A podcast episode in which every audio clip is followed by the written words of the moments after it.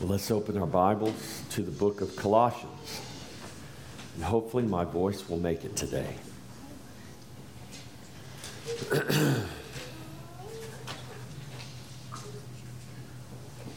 Colossians chapter 2. I'm going to put my extra eyes on today.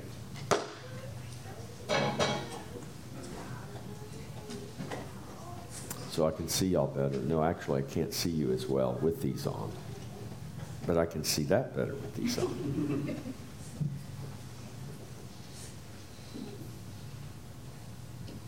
All right, Colossians chapter 2.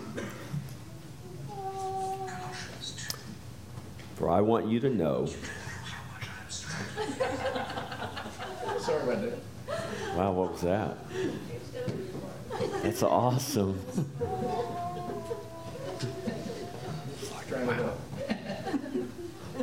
That's cool. Okay. For I want you to know, if you can make that, that delay, it's that delay that gets me. For I want you to know what a great conflict I have for you and those in Laodicea, and for as many as have not seen my face in the flesh, that their hearts may be encouraged, being knit together in love, and attaining to all riches of the full assurance of understanding, to the knowledge of the mystery of God, both of the Father and of Christ, in whom are hidden all the treasures of wisdom and knowledge. Now, this I say, lest anyone should deceive you with persuasive words. For though I am absent in the flesh, yet I am with you in spirit, rejoicing to see your good order and the steadfastness of your faith in Christ.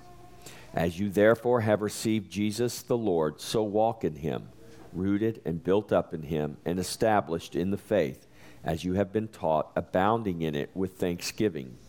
Beware lest anyone cheat you through philosophy and empty deceit, according to the tradition of men, according to the basic principles of the world, and not according to Christ.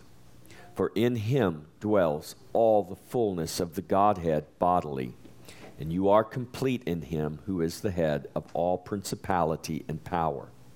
In him you were also circumcised with the circumcision made without hands, by putting off the body of the sins of the flesh by the circumcision of Christ, buried with him in baptism, in which you also were raised with him through faith in the working of God, who raised him from the dead. And you, being dead in your trespasses, and the uncircumcision of your flesh he has made alive together with him, having forgiven you all trespasses, having wiped out the handwriting of requirement that was against us, which was contrary to us. And he has taken it out of the way, having nailed it to the cross, having disarmed principalities and powers. He made a public spectacle of them, triumphing over them in it. So let no one judge you in food or in drink, nor regarding a festival or a new moon or Sabbaths, which are a shadow of things to come. But the substance is of Christ. And let no one cheat you of your reward, taking delight in false humility and worship of angels, intruding into those things which he has not seen, vainly puffed up by his fleshly mind, and not holding fast to the head from whom all the body, nourished and knit together by joints and ligaments, grows with the increase that is from God. Therefore, if you died with Christ from the basic principles of the world, why, as though living in the world, do you subject yourself to regulations? Do not touch, do not taste, do not handle, which all concern things which perish with the using, according to the commandments and doctrines of men these things indeed have an appearance of wisdom in self imposed religion, false humility, and neglect of the body, but are of no value against the indulgence of the flesh. Father, we thank you for your word. We ask, God, that you would, by the power of your Spirit, cause this truth, cause your word, cause the scripture and the glorious gospel of Christ Lord, to change us and transform us. Lord, to conform us to the image of the Son. For your glory, we ask this in Jesus' name. Amen. All right. so, Colossians chapter 2. Paul begins this chapter, or this chapter begins with this statement from Paul For I want you to know what a great conflict I have for you and those in Laodicea, and for as many as have not seen my face in the flesh. So he talks about this great conflict. And if we look back up in verse 29 of chapter 1, let me read this to you. Verse 29 of chapter 1, one verse above this. Paul says, To this end I also labor, striving according to his working, which works in me mightily. That word striving there is the same word as this word conflict. So Paul talked about this conflict that he had for the saints. And he talked about a striving in prayer, an agony in prayer. And this is what he's talking about. He's talking about this striving in prayer for the saints that they would know their salvation, that they would understand what has happened to them in Jesus Christ. And specifically, his conflict is that they would know their salvation, and out of that knowledge and out of that understanding of who God is and who Christ is and what has happened to them, what has transpired by them being born again, that they would experience encouragement. He says that their hearts may be, that your hearts may be encouraged. He wants them to experience love, that they would be knit together in love, that their encouragement would grow as they are being knit together in love. That is their love for God, their love for one another, that originates from God's love for them. So God poured his love into our hearts, and from that love of God that was poured into our hearts, we can now love God and we can now love one another. In fact, the Bible is consistent in teaching that if indeed God has poured his love into our hearts, then we will love God and we will love one another. Or John John pins it this way in his letter in 1 John. He says, If you say that you love God but have hatred for your brother, then you're a liar and the love of God is not in you. Why does he say that? He says that because if God has indeed poured his love into your heart, then that love is not only going to be returned to God, that love is going to be extended to, to those around you. This is consistent with the answer Jesus gave when he was asked this question Master, what is the greatest commandment? And he said, The greatest commandment is to love God with all your heart, with all your mind, with all your strength, with all your soul. And the second is like unto it, to love your neighbor as yourself. So, for God to love us is for us to love God and for us to love our neighbor. So Paul says, I have this conflict. There is this striving within me that you would come to experience encouragement in your hearts, that you would come to experience love as you are being knit together. That, that you would experience full assurance. That you would attain to all the riches of the full assurance of understanding. Full assurance. There are so many Christians who walk around without full assurance, who somehow think that it's actually uh, a good thing, that it's an act of humility that we are not sure of our salvation. But the Bible is very clear. In fact, in First John, John says, I write these things that you may know that you have eternal life. The Bible wants us to know that we have eternal life. The Bible doesn't want us to go through life. God doesn't want us to go through life hoping that we're going to make it to heaven. God wants us to go through life knowing and understanding what He has given to us in Jesus Christ. He wants us to have full assurance of our salvation, full assurance of God's love for us in Jesus Christ. And this was Paul's conflict that these believers would experience that full assurance. And how are they going to experience that full assurance? They're going to attain to that, to the riches of that, through understanding, through knowledge, the knowledge of God. Paul writes in his letter to the Corinthians knowledge puffs up. So we can have knowledge that puffs us up, makes us arrogant. But the knowledge of God will never make us arrogant. The knowledge of God will humble us. Because as I grow in the knowledge of God, I am able to see God for who He is. And if I'm able to see God for who He is, then I am better able to see who I am compared to God. And I become like Isaiah, who falls to the ground as dead and says, I am a man of unclean lips.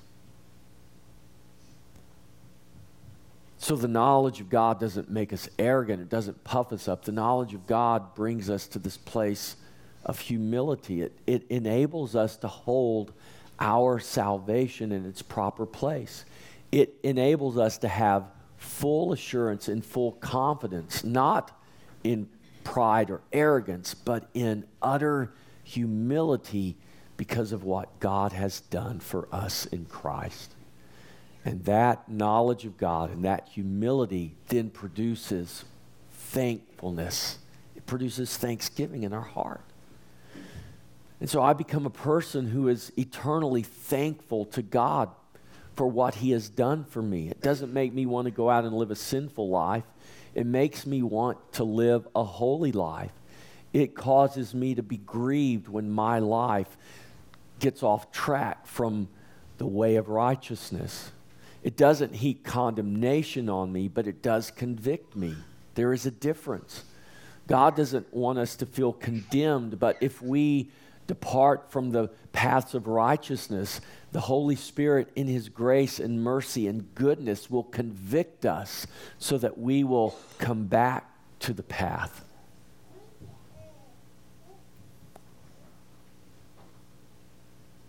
So, the knowledge of God, attaining to the knowledge of the mystery of God, Paul writes, both of the Father and of Christ. And in that knowledge of God, in that understanding, he said, There are the treasures of wisdom and knowledge. There in the Father and in Christ are the treasures of wisdom and knowledge, because the Father and Christ are one. That is the wisdom and the knowledge of God, hidden there. The proverb says it's the glory of God to conceal a matter, it's the honor of kings to search out a matter. The Bible says that God has made us kings and priests. And He's given us the honor to search out the treasures of wisdom and knowledge that are in Christ, that are in the Godhead. And so this is Paul's conflict. He says, This is my great conflict.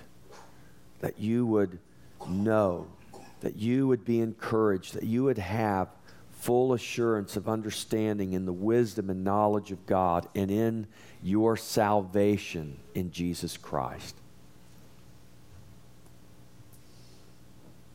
Then in verse 4, Paul says, Now this I say, lest anyone should deceive you with persuasive words. For though I am absent in the flesh, yet I am with you in spirit, rejoicing to see your good order and the steadfastness of your faith in Christ. As you therefore have received Christ Jesus the Lord, so walk in him, rooted and built up in him, and established in the faith as you have been taught, abounding in it with thanksgiving. Beware lest anyone cheat you through philosophy and empty deceit according to the tradition of men, according to the basic principles of the world, and not according to Christ. For in him dwells all the fullness of the Godhead bodily, and you are complete in him who is the head of all principality and power. So in these verses, Paul begins in verse 4 and he says, Let, Lest anyone should deceive you with persuasive words. Now, the things that we experience, the things that could possibly deceive us, the things that could possibly persuade us, they're not new arguments. You realize Solomon wrote this in Ecclesiastes. He said, There's nothing new under the sun. So, the things that the enemy uses to deceive us, the things that the world uh, tries to persuade us of, that are contrary to God and contrary to His truth, they're not new. Technology may be new. You know, you might have a new iPhone, you might have a, a new laptop, you might have the latest and the greatest technology. But, but what we're talking about here is not anything that's new. What Paul is writing to the Colossians about is not anything different than what we experience today. I think this is I think this is really easy for us to see if you if you stop and think about the season that we're in right now. Just think about the political season. Think about the last especially the last year all the messages you've been bombarded with, all the promises, all the arguments of why you should do this or why you should do that. And, and we live in this culture where really and truly our faith is under attack. Now, they haven't brought guns into the sanctuary yet and, and threatened us at gunpoint, but if you don't believe that the faith, the Christian faith, the gospel, the Word of God, the truth, if you don't believe it's under attack, you need to wake up. You need to, to open your eyes and begin to look around you because there are arguments and persuasive words and philosophies of men and principles of the world that are being promoted that are putting so much pressure on people who profess to be Christians that they are beginning to waver and wane because it seems so right. I was watching as is my habit on Saturday afternoons or Saturday mornings, whenever game time is, I was watching my, my team lose yesterday. And I noticed that one of the sponsors, one of the major sponsors of the telecast was, um, was Zales, Jared, and Kay Jewelers. I guess they're all owned by the same company because they, they were all had these commercials and they all had their things there. And I noticed, for instance, on the Zales commercial, they were advertising diamonds and they were advertising wedding rings. And I noticed in the Zales commercial as they were showing these flashes of weddings, and it was this ring that was talked about waiting, waiting for your loved one waiting for your perfect partner, waiting for your soulmate. In one of the flashes they showed two women in a wedding dress standing at an altar with the pastor uniting two women in marriage. It was just a real quick flash. It was just a real quick scene that went through there. And if you weren't paying attention, you might have missed it. But if you were paying attention, as I was, you also notice that they made it look so normal. They made it look so right. They made it seem just like it's it's just what's the problem? And you hear people talk about those issues. Whether it's abortion or whether it's same sex marriage or whether it's anything that goes contrary to the Word of God, the world has an argument for it that sounds logical, it sounds right according to the world's principles. Now, this is, this is what's important to understand. It's not right according to God and His principles or His word, but it sounds right according to the world's principles.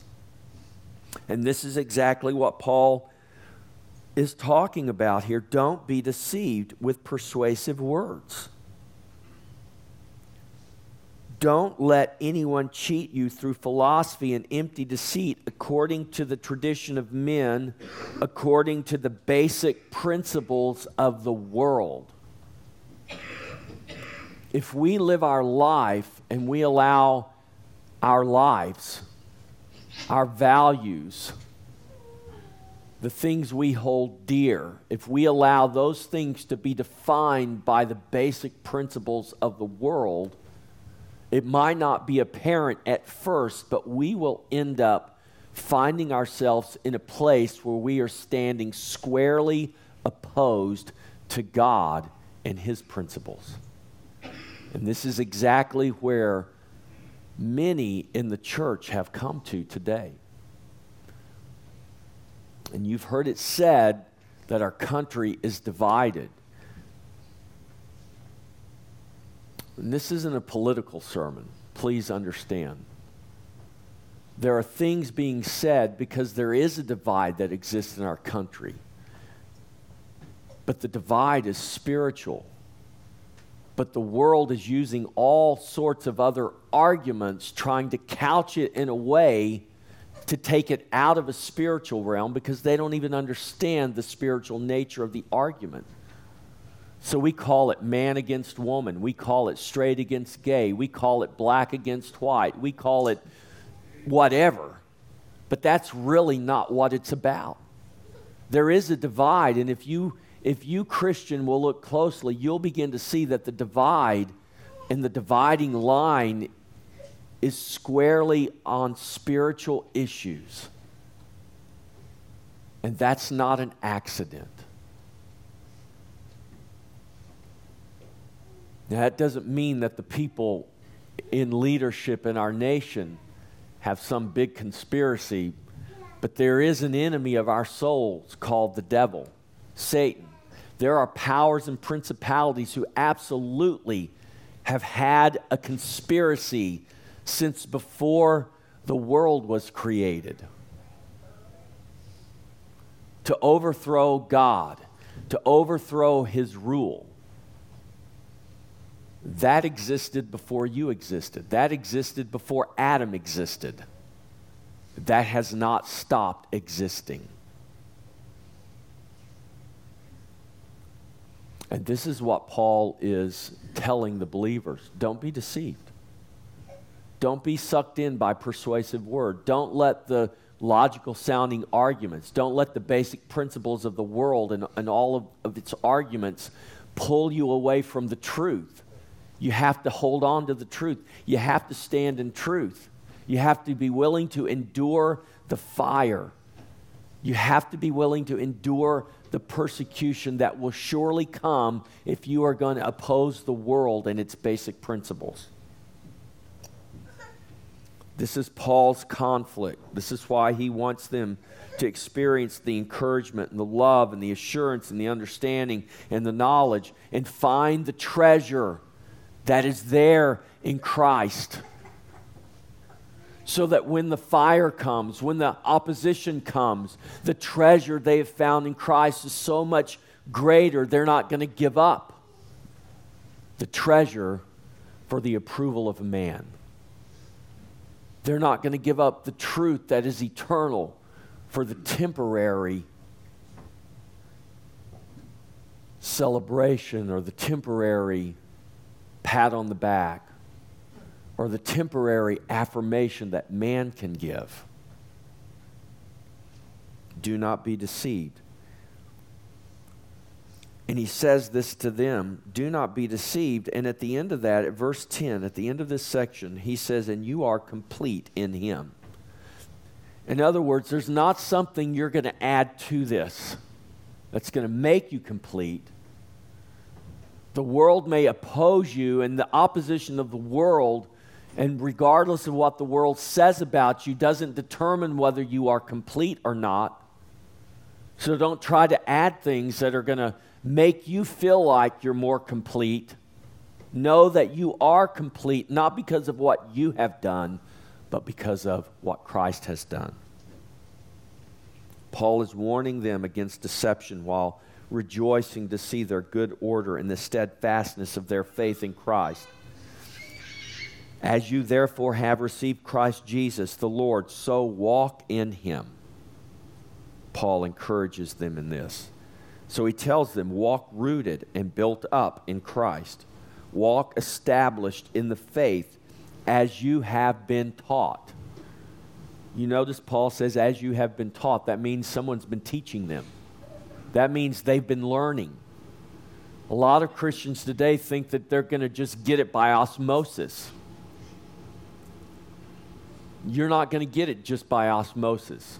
If you don't crack the book open, if you don't hide the word in your heart, you're not going to get it. You can't just put this Bible under your pillow at night and think it's going to absorb into your brain. That's not how it works. It doesn't work that way with anything. And we'll sacrifice, we'll lose sleep, we'll spend time, money, everything we can imagine to learn things that we feel like we have to learn. If I'm going to get my real estate license, I'm going to spend the time, the money, and the effort in order to pass the test. If I'm going to become a doctor, I'm going to spend years and, and, and hundreds of thousands of dollars getting an education so I can pass the test, get the paper, and begin my practice. We could, we could name anything be a plumber, be an electrician, be an accountant.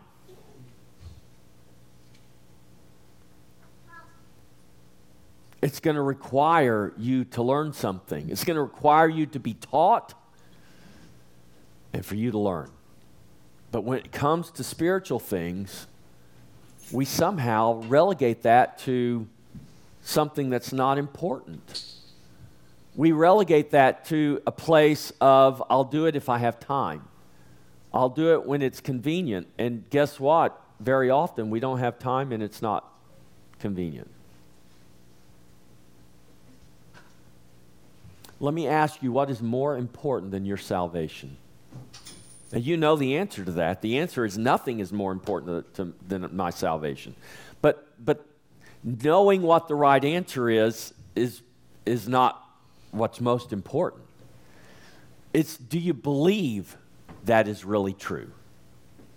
You know what the right answer is, but do you believe it? And whether we truly believe it or not is going to be determined by how we live our life. Because I can say I believe something all day long, and I might believe it's true. Here, I might know that's the right answer, but whether I truly believe it, whether I truly trust, there is nothing more important than my salvation is going to be determined by how I live my life. And this is why Paul tells them this is why he writes what he writes. As you therefore have received Christ Jesus the Lord, verse 6, so walk in him. If you have received him, so walk in him. If you tell me you're a believer, then live like a believer.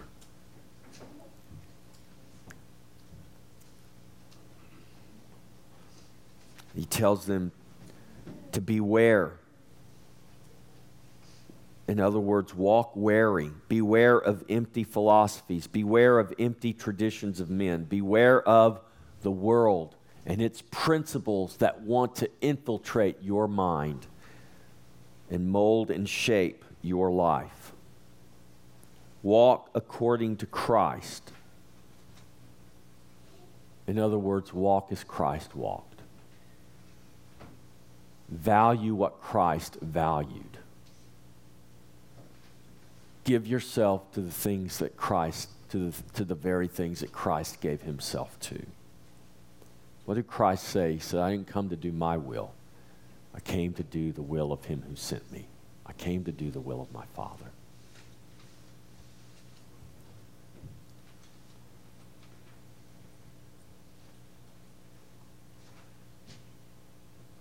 Christ thought beyond himself.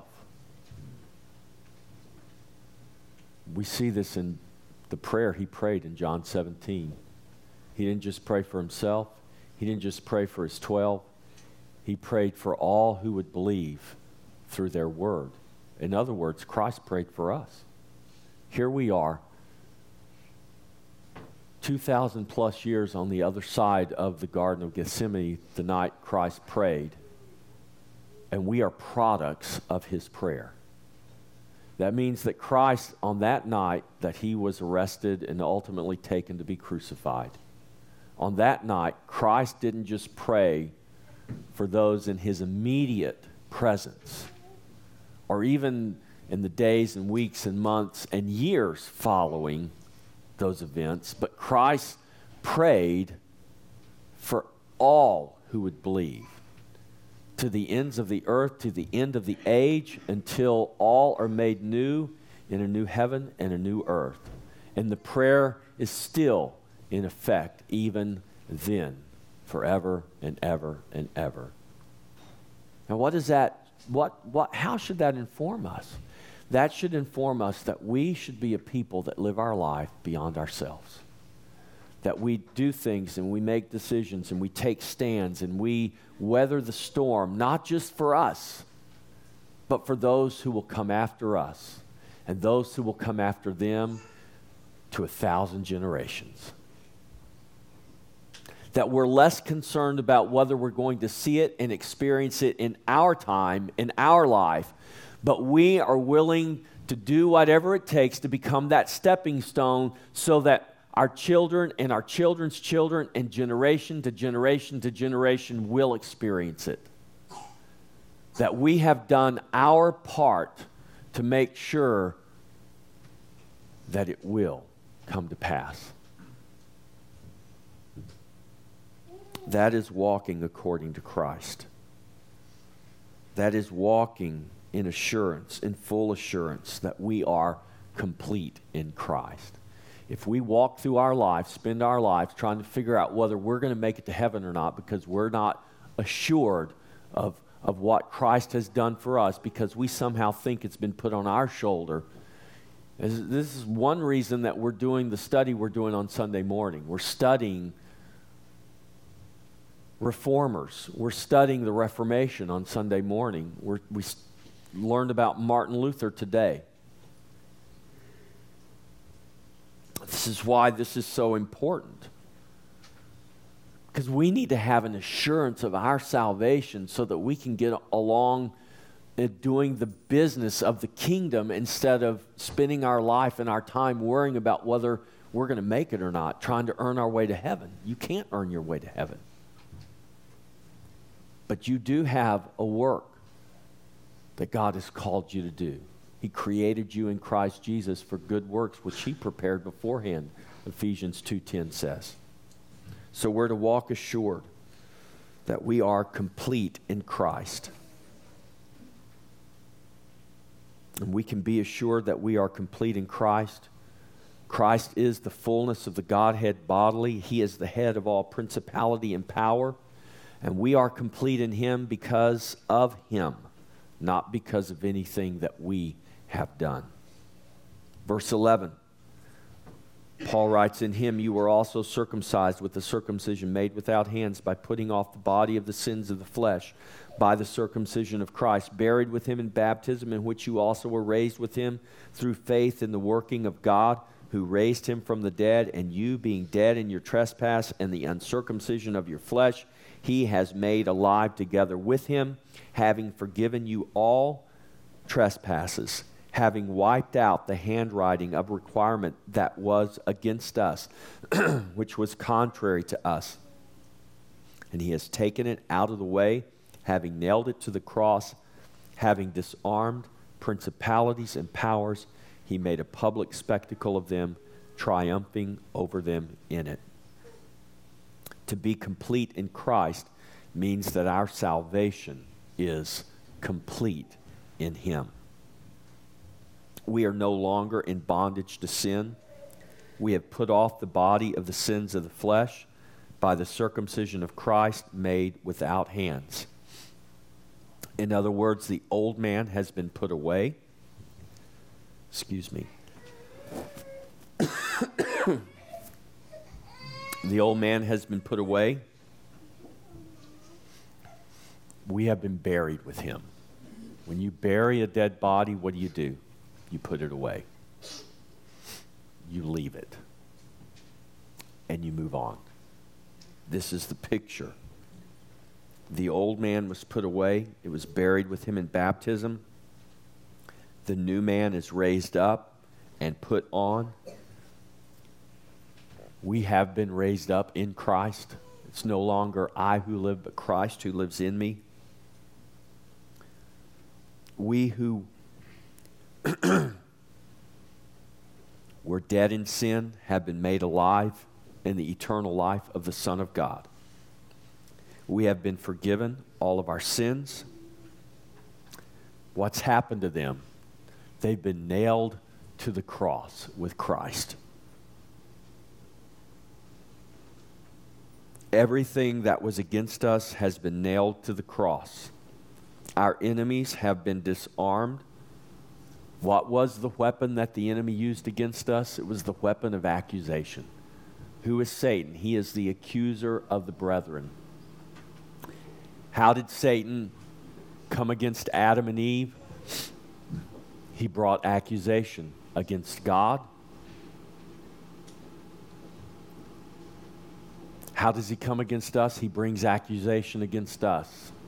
And until we are in Christ, his accusations are founded. We absolutely are guilty. But when we have been crucified with Christ and the old man has been put away, that old man is gone. He is known no longer. God knows us no longer according to the flesh. We become new creations.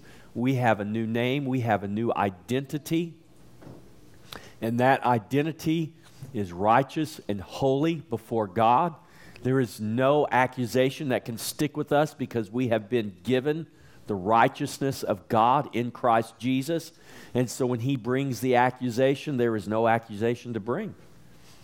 That man is dead. How can you judge a dead man? How can you condemn a dead man? He's already dead. He's dead in his sin and he's put away. but we have been raised to new life in Christ. And in that redemption that we have in Christ, our enemies have been disarmed. There is no longer any accusation against us.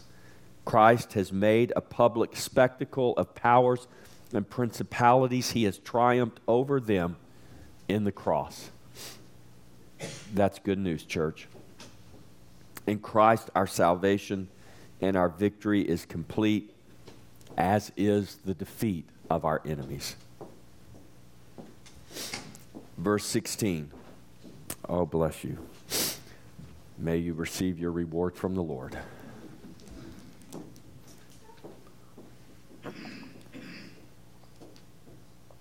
Verse 16.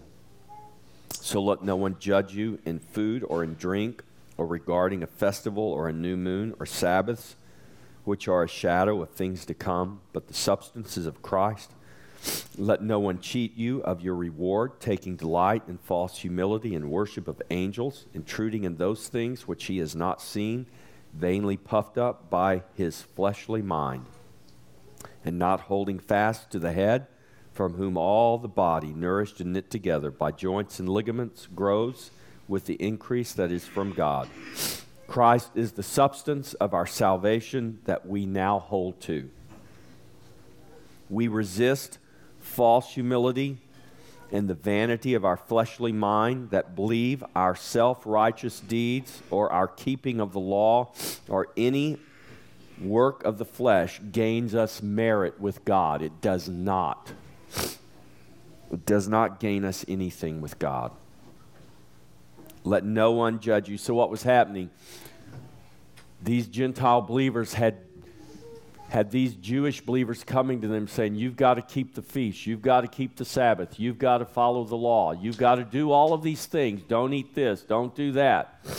Paul says, Don't let anyone judge you in those things. Because those things are a shadow, but Christ is the substance. We have church on Sunday. I know people, I have family who go to church on Saturday who believe that we are in error because we worship on Sunday, because the Sabbath is Saturday. I had lunch with a guy a few weeks ago, and he said, If God told you to go have an affair with another woman, and would you have to go to the Bible to find out? I said, No. I, he said, Then, then, uh, then why do you worship on Sunday? Because the Bible says to keep the Sabbath holy. And he was trying to use a persuasive argument with me to convince me that we should be having church on Saturday instead of Sunday. Paul says, Don't let anyone judge you according to Sabbaths or new moons or what you eat or what you don't eat. Is it because Sabbaths don't matter? No, the Sabbath matters. But what, what, what do we learn? Who is our Sabbath? Who is our rest? Christ is our rest. Are you going to tell me Saturday is more holy than Sunday? Are you going to tell me Monday is less holy? This is the day the Lord has made. Every day is the day the Lord has made. Every day in Christ is a day of rest in a sense. I'm not saying we shouldn't have a day where we set aside. I think you should. I think the Bible is clear. You need to have a day of rest. You need to have that day. The church adopted Sunday because it was the Lord's day. It was the day that Christ was resurrected. I think because Christ ushered in a new creation, and in the new creation, this is the day that we worship. It is the day of the Lord's resurrection. Now, it's not really about whether Saturday or Sunday, but here's the point. The point is, all of those things were shadows that pointed us to Christ, and Christ is the fulfillment of all of that. And this is what Paul means Christ is the substance. We, we lived our lives looking at a shadow, watching a shadow coming our way. And when the substance broke into view, we stopped looking to the shadow, and now we hold to the substance who is Christ. I'm not grasping at a shadow. Why would I do that when the substance is here? Christ has come. He is the substance that we hold to we hold fast the head, who is Christ, from whom all the body, nourished and knit together by joints and ligaments, grows with the increase that comes from God. We are to hold fast to Christ. He is the substance of our salvation. We look no longer to those things that are only foreshadows of Christ. Christ has come and now is the very substance of our salvation. In other words, our salvation is in Christ alone. It is by the working of God alone, and it is through faith alone. So we are to trust in no other person and no other thing. We are to trust only in Christ. Verse 20. Therefore, if you died with Christ from the basic principles of the world, why, as though living in the world, do you subject yourself to regulations? Do not touch, do not taste, do not handle, which all concern things which perish with the using, according to the commandments and doctrines of men. These things indeed have an appearance of wisdom in self imposed religion, false humility, and neglect of the body but are of no value against the indulgence of the flesh. In other words, if you died with Christ, you have been crucified to the basic principles of this world. You have died to sinful flesh in order to live in the Spirit. That's what Christ has given you the power to do. Christ has given you the power to die to sinful flesh in order that you may live in the Spirit. You couldn't do that without Christ. Your will, your efforts, your working, your discipline cannot deliver you from the sinful indulgence of the flesh. In fact, it's only inflaming it.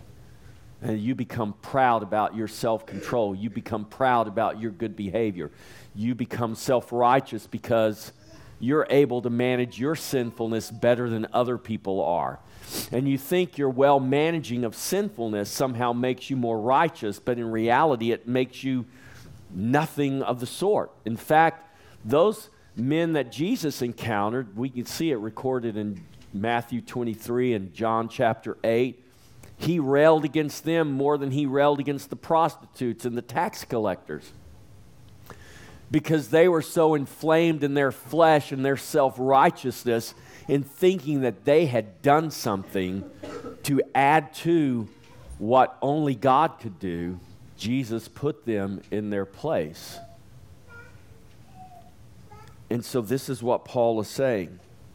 These things have an appearance of wisdom in self imposed religion, false humility, and neglect of the body, but they are of no value against the indulgence of the flesh. Subjecting yourself to regulations and doctrines of men have no, they have an appearance of wisdom, but they have no power to actually do anything. Subjecting yourself to regulations and doctrines of men have no value against the indulgence of the flesh. In other words, legalism is just as sinful as licentiousness. You can be, in your mind, in complete control to the point that you are considered righteous and very much so. Compare that to the person who's, in your view, out of control you, you are just as sinful as they are. The Pharisees were just as sinful as the prostitutes were. Legalism is just as sinful as licentiousness, and both have no value against the indulgence of the flesh. They just indulge it in different directions. The prostitutes in the ditch on one side of the road, and the Pharisees in the ditch on the other side of the road. But they're both in the ditch, and they're not in the way. Therefore, if you died with Christ, then live like it. Walk in his life. Walk as children of light. In Christ, you now have the power to walk in the Spirit. You now have the power to no longer fulfill the lust of the flesh. You didn't have that until you came to be in Christ. You couldn't do that until God gave you his Spirit and set you free from the law of sin and death. This is what Paul writes in Romans. In Christ, you now have the power to walk in the Spirit and no longer fulfill the lust of the flesh. For the law of the Spirit of life in Christ Jesus has made you free from the law of sin and death. Amen. So here's my charge to you, church that you hold fast to Christ, who is our head that you not trust in things having only an appearance of wisdom and humility, that you not trust in the basic principles of this world, but that you trust in Christ, that you trust in His Word, that you trust in His ways, even when the world and its way appears right, but it is not. Hold fast and know that Christ has triumphed over his enemies, even the ones still appearing victorious in our sight. Walk by faith, not by sight. Walk as children of light and give glory to the King of glory. Amen.